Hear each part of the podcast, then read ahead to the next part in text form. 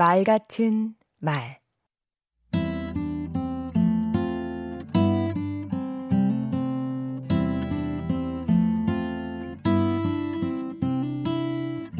안녕하세요. 강원국입니다. 두 사람은 1931년생 동갑입니다. 20대 초반에 만나 90평생 대부분을 함께 해온 중마고우지요. 사는 지역이 다른 두 사람은 하루도 거르지 않고 전화 통화를 합니다. 그렇게 친할 수가 없는데 시종 일관 존대를 합니다. 왜 그럴까요? 두 사람은 처음 만난 날 서로에게 말을 놓지 않기로 약속했다고 합니다. 그리고 그 약속을 60년 넘게 지켜오고 있습니다. 덕분에 평생 싸운 적이 없다고 합니다. 존대를 하면서 싸울 순 없으니까요. 두 사람 중 한 분은 우리 아버지입니다. 다른 한 분 역시 제겐 아버지나 진배 없는 분입니다. 존댓말이 인성과 사회성, 그리고 언어 능력을 키워준다는 연구 결과를 본 적이 있습니다. 일리 있는 말입니다.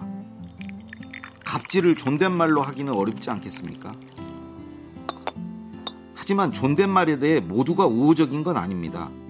젊은 세대일수록 편한 사이에선 반말이 더 익숙합니다. 노래 가사를 들어봐도 반말 일색이고 부모에게도 높임말을 쓰지 않는 사람들이 많습니다. 그렇다고 거기에 예의범절, 가정교육 운운하면 꼰대 소리 듣기 십상이죠. 반말의 좋은 점도 많은 게 사실이고 요즘은 활발한 소통을 위해 반말 사용을 의무화하는 벤처기업도 있다고 하니까요. 판단은 각자 몫입니다.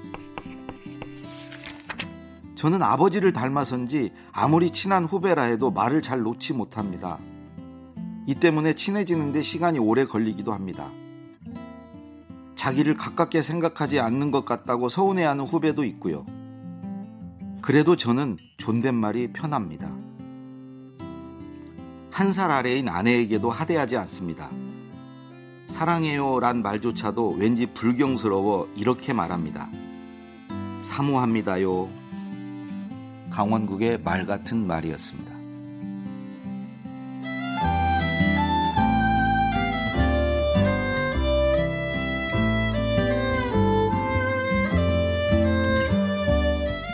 존댓말을 쓰면 관계도 사랑도 단단해집니다. 존대 오케이, 꼰대 노.